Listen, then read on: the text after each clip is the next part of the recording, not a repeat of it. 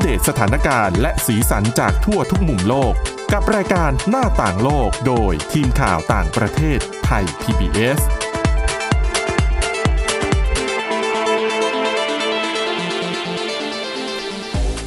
สวัสดีค่ะ คุณผู้ฟังขอต้อนรับเข้าสู่รายการหน้าต่างโลกค่ะ วันนี้นะคะเรามีเรื่องราวที่น่าสนใจมากมายเลยนะคะ ก็หลายเรื่องนะคะเกี่ยวข้องกับการระบาดของโควิด -19 นะคะ แล้วก็รวมถึงเรื่องของการ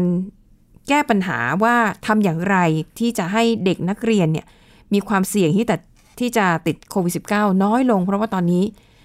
เรียกได้ว่าเกือบทั้งโลกแล้วนะคะเขาให้เด็กเนี่ยกลับไปที่เรียนหนังสือตามโรงเรียนได้ตามปกติแล้ว แต่จะบอกว่าวิธีนี้ไม่ใช่เรื่องใหม่ แล้วก็น่ามหัศจรรย์มากเพราะว่าอุ้ยหลายสิบปีก่อน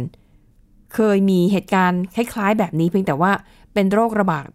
เป็นโรคอื่นนะคะ ซึ่งเดี๋ยวคุณวินิษฐาจิตกรีค่ะ วันนี้จะมาเล่าเรื่องให้เราฟังนะคะ สวัสดีค่ะคุณผู้ฟังค่ะ อ่าค่ะ แต่ว่าเรื่องแรกนะคะ เราไปดูเรื่องเกี่ยวกับผลอ่าเรียกได้ว่าผลกระทบละกัน ที่ทำให้รูปแบบของการจับจองห้องพักเนี่ย เปลี่ยนไป คุณมิถิหารู้จัก Airbnb ไหม รู้จัก อ่าซึ่งในรายการหน้าต่างโลกของเราเนี่ย เคยนำเสนอเรื่องราวของธุรกิจสตาร์ทอัพกลุ่มนี้มาหลายครั้ง ค่ะ นะคะก็สรุปให้ฟังสั้นๆอีกครั้ง Airbnb ก็คือเป็นเป็นเป็นแพลตฟอร์มนะคะที่จะให้คนที่มีบ้านมีอสังหาริมทรัพย์มีห้องเช่า หรือมีกระต๊อบหลังเล็ก ๆ อยู่แล้วเนี่ยเปิดให้คนทั่วไปเนี่ยสามารถมาเช่าที่อยู่ของเราเองได้นะคะ ดังนั้น Airbnb มันก็จะแตกต่างจากโรงแรม หลายคนเนี่ยรู้แล้วใช่ไหมคะว่าโควิดระบาดเนี่ยมันกระทบอุตสาหกรรมการท่องเที่ยวแบบหนักๆเต็มๆ อืม โรงแรมหลายแห่งต้องปิดปิดทำการไปก่อนชั่วคราว เพราะว่า นักท่องเที่ยวชาวต่างชาติเดินทางมาไม่ได้ ค่ะ บางช่วงปิดใช้นโยบาย ปิดเมืองปิดประเทศ คนเองคนในประเทศเอง ก็เดินทางไม่ได้ เดินทางลำบาก พนักงาน นะคะ นี่ก็โดนลดเงินเดือนบ้าง ปลดออก ใช่ บ้างก็เย ใช่ อะ หรือบางทีอาจจะเปิดแล้ว แต่ถ้าลูกค้าน้อยเนี่ย เปิดทำการอาจจะขาดทุน ใช่ สู้ปิดไปเลยดีกว่านะคะ แต่ว่าของ Airbnb ค่ะ การระบาดของโควิด -19 เนี่ย มันทำให้เขาก็ เรียกว่าอะไรไม่ได้ส่งผลกระทบมากนะคะ จริงๆนะพูดกันตามความเป็นจริงแล้วนะคะ เพราะว่าอย่าง Airbnb เนี่ย มันไม่ใช่เป็นธุรกิจที่คนเป็นลงทุน แต่มันเป็นคนธรรมดาที่มีอสังหาริมทรัพย์อยู่แล้ว อืม ดังนั้นไอ้เรื่องผลกระทบเนี่ยไม่เท่าไหร่ อันนี้ไม่นับรวมคนที่ตั้งใจ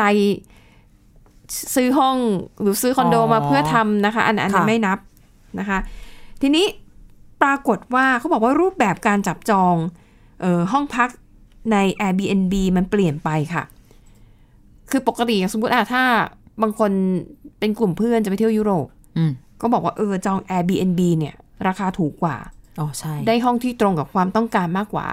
เช่นอาจจะเป็นห้องขนาดใหญ่เอ่อมีครัวในตัวสามารถประกอบอาหารเองได้อะไร คือมันมีหลากหลายแบบให้เลือก รวมถึงหลาย ๆ ประเทศที่ค่าโรงแรมแพง ใช่ แล้วก็บางคนอาจจะอู้ชีวิตนี้อยากแบบลองนอนในกระต๊อบเคบินแบบแบบสร้างจากไม้ซุงอะไรอย่างเงี้ย จริง ๆ ก็คล้ายๆโฮมสเตย์เหมือนกันนะ อาจจะว่าอย่างนั้นก็ได้ใช่นะคะ แต่แน่นอนเวลาเราไปเที่ยวตามปกติเราก็จองห้องไม่ได้นานนะคะ ก็อาจจะแค่ 3 4 วัน คือช่วงระยะระยะเวลาที่ท่องเที่ยวในเมืองนั้นๆ แต่ปรากฏว่าพอการระบาดโควิด -19 ค่ะเขาบอกว่ายอดคนจองอ่ะผ่าน Airbnb อ่ะเยอะกว่าช่วงเวลาปกติอีกนะ อ้าวทั้งๆที่คนนี่ไปเที่ยวไม่ได้ซะหน่อย ใช่ อืม นะคะเอ่อเขาบอกว่าเพราะอะไร เขาบอกว่าคนที่ไปจองมากขึ้นเนี่ย คือเป็นคนในท้องถิ่น อ่า ไม่ได้ไม่ได้จองกันข้ามประเทศ ก็ไปไหนไม่ได้นั่นแหละ ใช่ แล้วเขาบอกว่าเหตุผลทำไมคนที่หนูมาคนในท้องถิ่นมาจองนานขึ้นเขาก็บอกว่า ก็เพราะนี่ไง ก็เพราะคนเนี่ยเดินทางไปไหนไม่ได้ อ่ะ นะคะเอ่ออย่างบางที่เนี่ยก็คือผ่อนคลายแล้วอาจจะสามารถเดินทางในประเทศตัวเองได้ ค่ะ ก็คนในประเทศเนี่ยแหละ คือเขาก็ไปจองห้องพักบางคนเนี่ยเขาบอกว่าตอนนี้ค่าเฉลี่ยเนี่ยจองนานหนึ่งสัปดาห์ อืม จองพักนานเป็นเดือนก็มี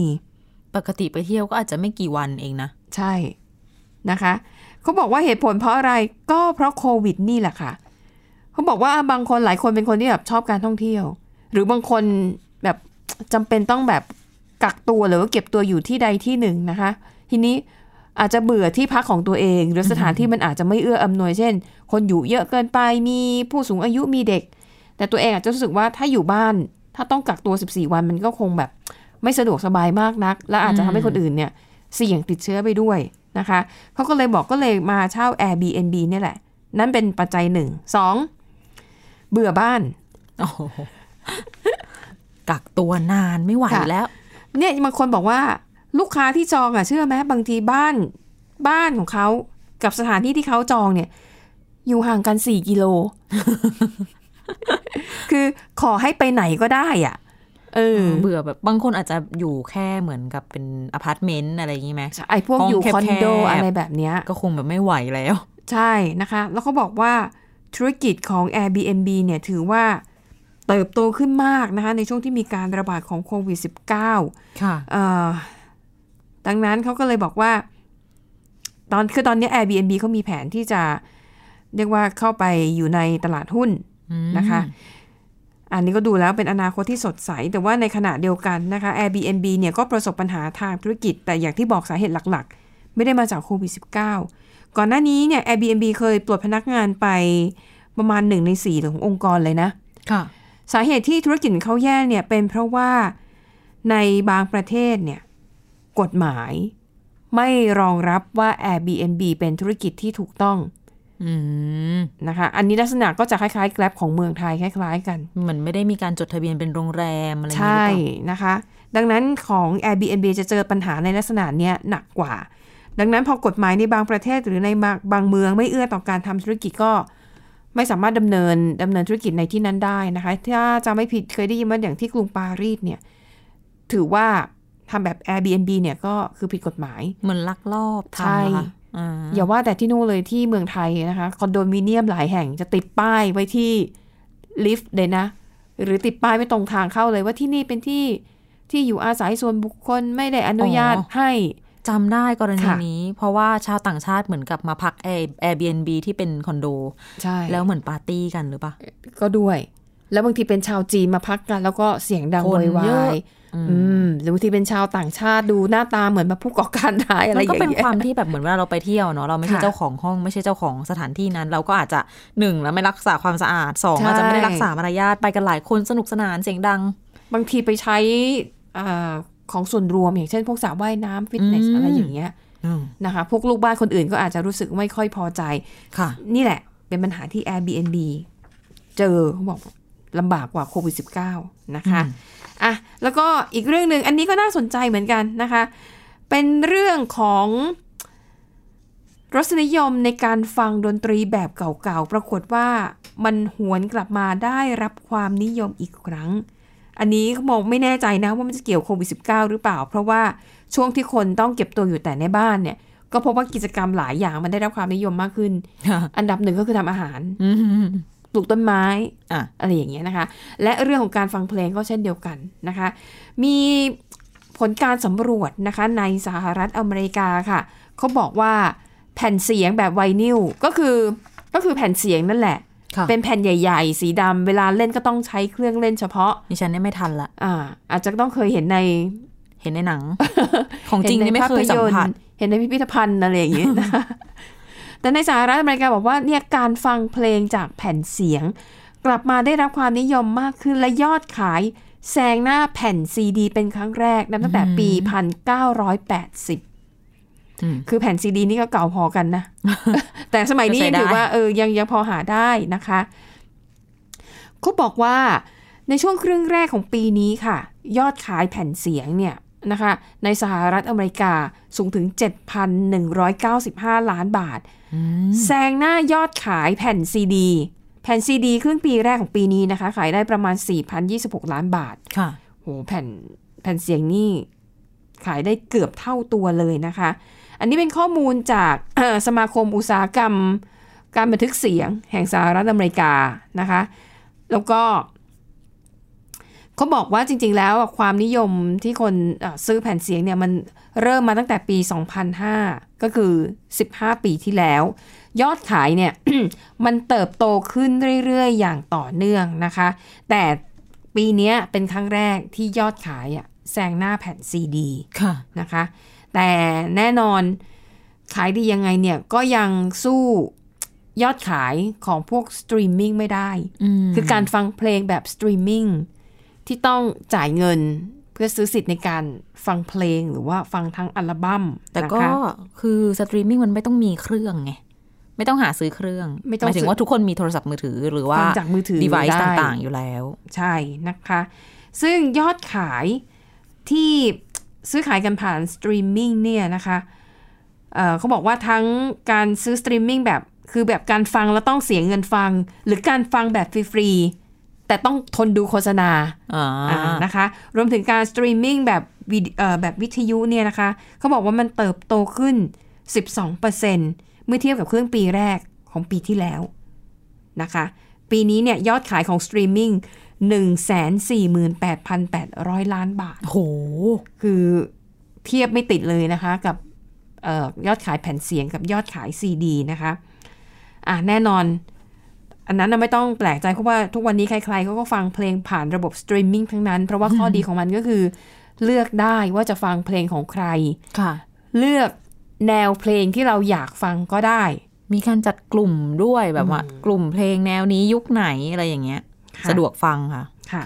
แต่ที่น่าสังเกตก็คือพอแผ่นเสียงขายดีขึ้น สิ่งที่ตามมาก็คือ เครื่องขายแผ่นเออเครื่องเล่นแผ่นเสียง อ่ะ มันก็จะขายดีตามมาด้วย ซึ่งอันนี้ไม่น่าแปลกใจนะคะ เพราะว่าดิฉันน่ะพักหนึ่งเคยสนใจ อยากจะลองศึกษาว่าเอะเครื่องเล่นแผ่นเสียงเป็นยังไงคืออในชีวิตยังไม่เคยมีเลย แต่เวลา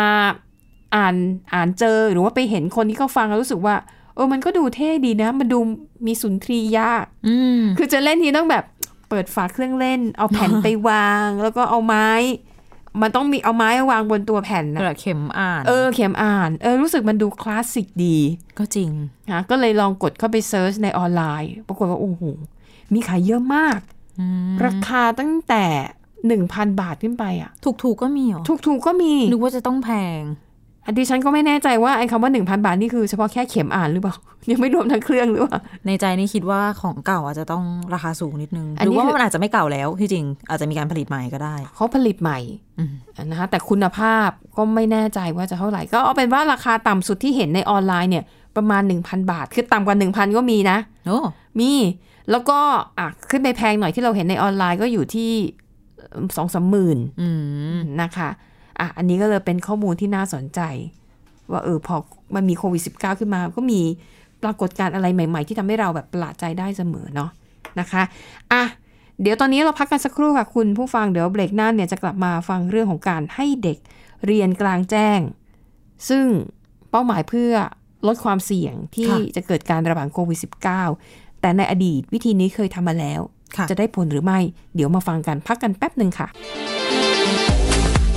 หน้าต่างโลกโดยทีมข่าวต่างประเทศไทย PBS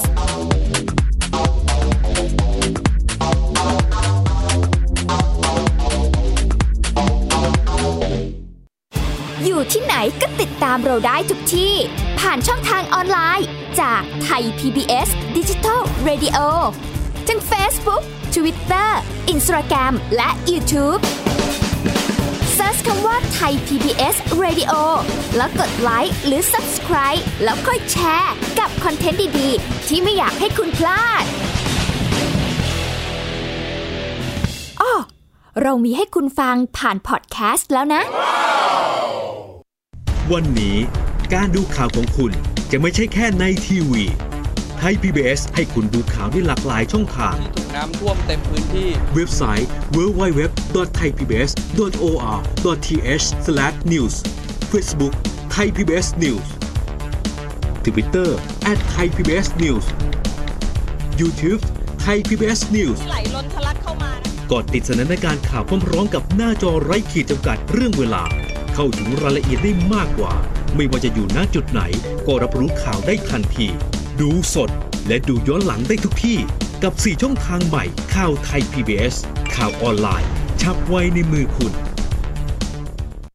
มากกว่าด้วยเวลาข่าวที่มากขึ้น จะพัดพาเอาฝุ่นออกไปได้ครับ มากกว่า ให้คุณทันในทุกสถานการณ์ ตามที่กฎหมายดังกล่าวกำหนดเอาไว้ มากกว่ากับเนื้อหาเที่ยงตรงรอบด้าน นำมาใช้ในคดีเมาแล้วขับ มากกว่าในทุกทางออกของสังคม ป้องกันไม่ให้ปัญหาเกิดขึ้น มากกว่ากับข่าวรอบวันในทุกมิติ เครนก่อสร้างเกิดอุบัติเหตุขึ้น มากกว่าด้วยการวิเคราะห์ที่ตรงจุด ความพยายามของภาครัฐที่จะแก้ปัญหา และมากกว่ากับทีมข่าวมืออาชีพ ข่าวไทย PBS ให้คุณได้มากกว่า สบัดจินตนาการ สนุกกับเสียง เสริมสร้างความรู้ในรายการ เสียงสนุก ทุกวันจันทร์ถึงวันศุกร์เวลา 16 นาฬิกาถึง 17 นาฬิกา ทางไทย PPS ดิจิตอล Radio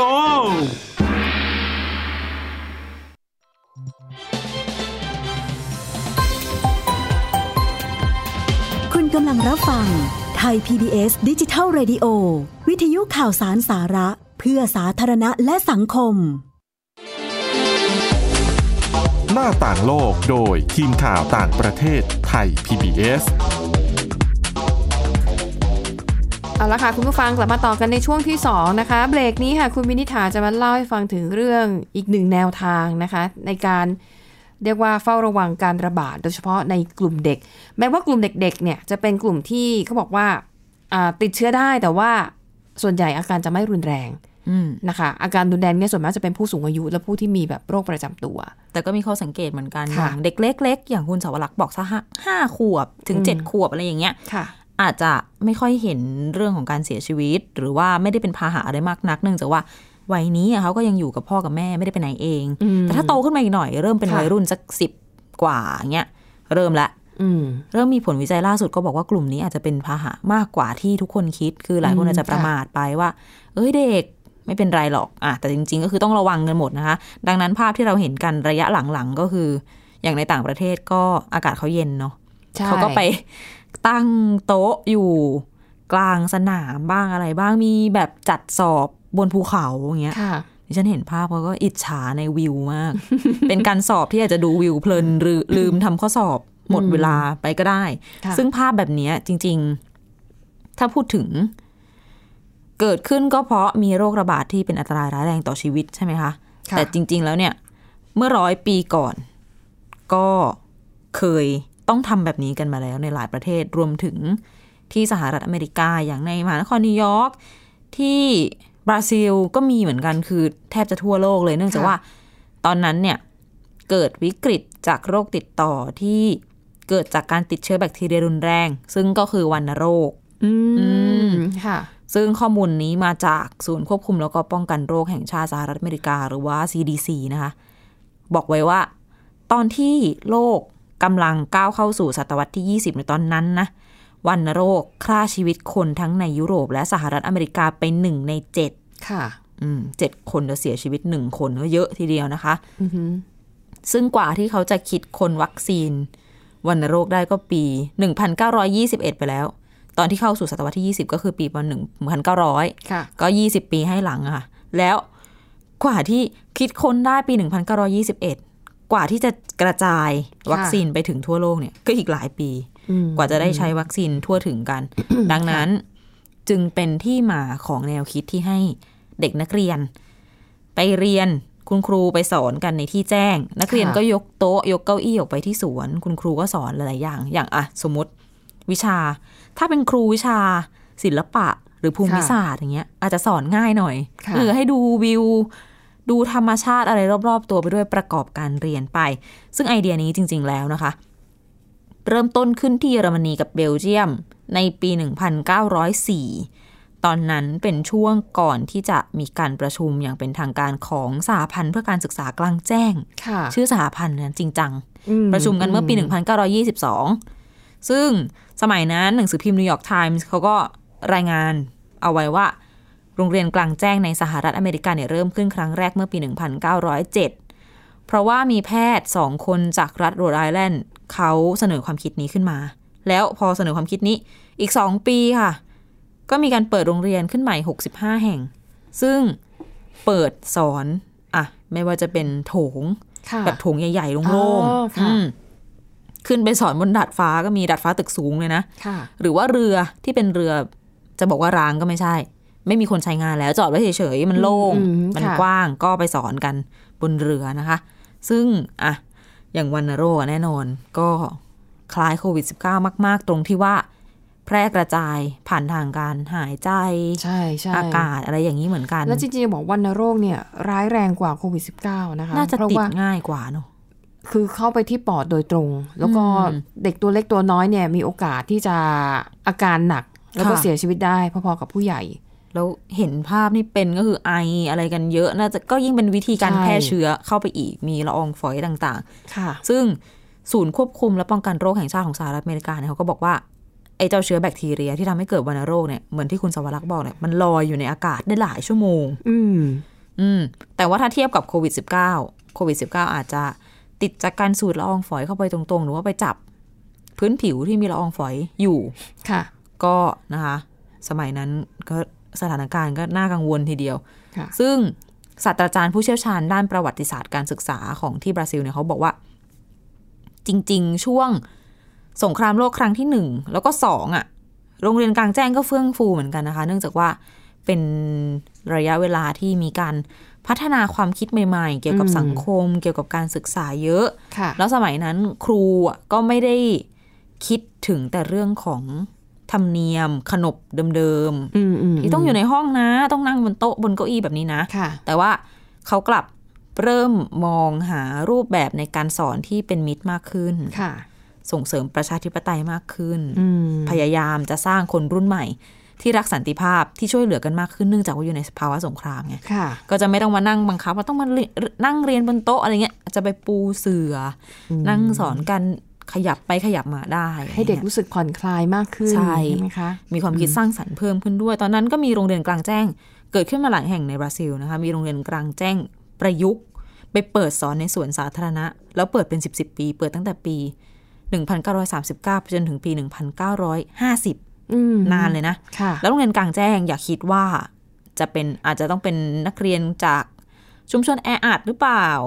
ไปไปเรียนกันในสวนอะไรแถวบ้าน คือ ไม่ แบ ใช่ บว่าเป็นเด็กฐานะยากจน อืม อะไรอย่างเงี้ยครูก็อาจจะเป็นครูอาสา ใช่ เลยไม่มีอาคารดีๆ ให้ เราอาจ เรี จะ ยน นึกภาพนั้น เราต้องแบบไปเล่ร่อนหาที่ ใช่ เรียนตามสถานสาธารณะ อืม ต่าง ๆ อะไรอย่างนี้ จริง ๆ คือไม่ใช่ อย่างที่บอกคือโรงเรียนที่เปิดเป็นสิบสิบปีที่เซาเปาโลของบราซิลเนี่ย นิยมจนกระทั่งว่าแบบ มีแต่ลูกหลานครอบครัวคนชั้นสูง ค่ะ มานิยมเรียนกันนักเรียน 350 คน ยังไม่พอ รับนักเรียนไม่พอเด็กที่อยากเรียนอ่ะต้องรอต่อคิว ต้องจ่าย กว่าจะ แต ได้ เจีย เข้า หรือเปล่า เรีย สมัยนั้นมีหรือยัง ถ้าต้องจ่ายแปรเจดิฉันจะไปแอบในพุ่มไม้แถวๆนั้น อาจจะได้เรียนเหมือนกัน ค่ะ ก็ยังมีอีกหลายที่นะคะที่เขาบอกว่า เออก็รวมๆแล้วอ่ะ การเรียนการสอนก็ไม่ได้ต่างไปจากโรงเรียนปกติหรอก อืม อืม น่าสนใจเหมือนกันนะ ค่ะ แสดงว่าการเรียนการแจ้งนี่เป้าหมายมันไม่ได้อยู่ที่แค่การป้องกันการระบาดของเชื้อโรคเท่านั้น ใช่ มันยังมีนัยยะในเชิงของการเรียกว่า ดึงความสนใจของเด็กๆ พยายามให้เด็กๆ นั้นสนใจกับสิ่งรอบตัวมากขึ้น แต่ว่าเมื่อเวลาผ่านไปความนิยมที่ได้รับก็ลดลงนะคะก็กลับมาอยู่ในห้องสี่เหลี่ยมเหมือนเดิมอะไรเงี้ย ค่ะ คือคือถ้าเป็นในยุโรปอะแล้วเป็นช่วงแบบสภาพอากาศดีอะ อืม ถือเป็นเรื่องปกตินะ ใช่ คือคนเหมือนแบบโอ๊ยอัดอั้นอ่ะ ทุกคนจะแห่ออกมาหาแสงแดด แล้ว คือ น่าอิจฉามาก เห็น นะ แสงแดดตรงไหนไม่ได้ต้องไปกระจุกกันอยู่ตรงนั้นน่ะ วัน นะคะ ประมาณช่วงแรก ๆ ที่มีโควิด -19 ทำรายการสีสันทั่วโลก เห็นภาพ ค่ะ จากที่ประเทศอิตาลี ค่ะ โรงเรียนเขาอยู่ประมาณเนินเขา อืม แล้วมันถึงวันสอบแล้วสอบไล่ ซึ่งเด็กชุดเนี้ยจะต้องไปเข้ามหาวิทยาลัย เขาจะ ค่ะ เลื่อนตามโควิด -19 ไม่ได้ อืม สิ่งที่เขาทำก็คือ จำเป็นต้องสอบ ใช่ พากันไปบนยอดเขา เอาโต๊ะ แล้วโต๊ะอะเป็นคล้ายๆโต๊ะปิกนิก ก็คือน้ำหนักเบาหิ้วง่าย เหมือนโต๊ะปิกนิกแล้วก็ให้เด็กไปสอบแล้ว ค่ะ นั่งโต๊ะสอบอยู่มองลงมาจากเนินเขา นอกจากจะมีวิวทะเลสาบ มองไปอีก ค่ะ ข้างหนึงเป็นสวนองุ่น อืมอืม โอ้โหบรรยากาศจะดีอะไรขนาดนั้น นะคะ คือคือในบางประเทศอะทำได้ ใช่ คือถ้าสภาพอากาศเป็นใจแต่ อืม ถ้าเมืองไทยอะ ไม่ไหว ไม่ไหวยังไงต้องต้องมีเต็นท์หรือว่า ค มี อหลังคานิดนึง ใช่ พัดลมด้วย นะคะ คือหลักการของการป้องกันการระบาดโควิด -19 เนี่ยง่าย ๆ ก็คือให้เป็นสถานที่ที่มีอากาศถ่ายเท อืม ใช่ไหมดังนั้นเอาว่าไปจริงๆสอบในโรงยิมก็ได้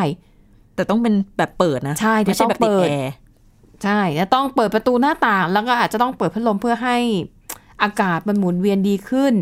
นะคะ หรือจะเป็น ห้องประชุม อืม เป็นสาราวัดจริง ๆ ก็ได้นะ จริง ๆ ติดแอร์ก็ได้นะ แต่ว่าเขามีบทวิจัยมาว่า คือต้องมีเครื่องกรองอากาศที่ดี ใช่ ต้องมีระบบระบายไม่ใช่อากาศที่หมุนเวียนอยู่ข้างในอ่ะ ไม่งั้นก็ เป็นการดูด ชื้ อากาศ ก็วนอยู่ในนั้น ถูกต้องนะคะเอ่ออย่าว่าแต่ในต่างประเทศเลยในโรงเรียนของไทยเนี่ยก็จะมีโรงเรียนหลายแห่งที่เน้นการเรียนคล้ายๆแบบเนี้ยคือให้เด็กออกมาใช้ชีวิตนอกห้องเรียน ดังนั้นบางโรงเรียนเนี่ยมีทุ่งนาบ้างๆนะ ให้เด็กๆ เพื่อให้เด็ก ๆ ได้ไปทำกิจกรรม ให้เด็กๆ นินึงก็ เนี่ ยั ย งดี ซึ่งโรงเรียนเหล่านี้ค่าเทอมแพงมากนะคะ ใช่ แพงกว่าการเรียนการสอนในแบบปกติที่อ่ะถึงเวลา8ปดโมงไอ้เด็กเข้าห้องทำกิจกรรมนู่นนั่นนี่ อีกที3ามสี่โมงเย็นออกมาจากห้องกลับบ้าน เหมือนซื้อประสบการณ์ชีวิต ใช่นะคะอะอันนี้ก็เป็นสิ่งรูปแบบนะคะของเทรนด์ที่เกิดขึ้นนะคะ เป็นแล้วแต่ล้วนแล้วแต่เป็นผลสืบเนื่องมาจากการระบาดของโควิด -19 ค่ะอ่ะ และทั้งหมดนี้ก็คือเรื่องราวนะคะ ที่ทีมข่าวต่างประเทศนำมาเสนอหวังว่าจะเป็นประโยชน์กับคุณผู้ฟังบ้างไม่มากก็น้อยค่ะ วันนี้หมดเวลาแล้วค่ะ เดี๋ยวเรากลับมาพบกันใหม่ในตอนหน้า เราสองคนพร้อมทีมงานลาไปก่อน สวัสดีค่ะ สวัสดีค่ะ Thai PBS podcast. View the world via the voice.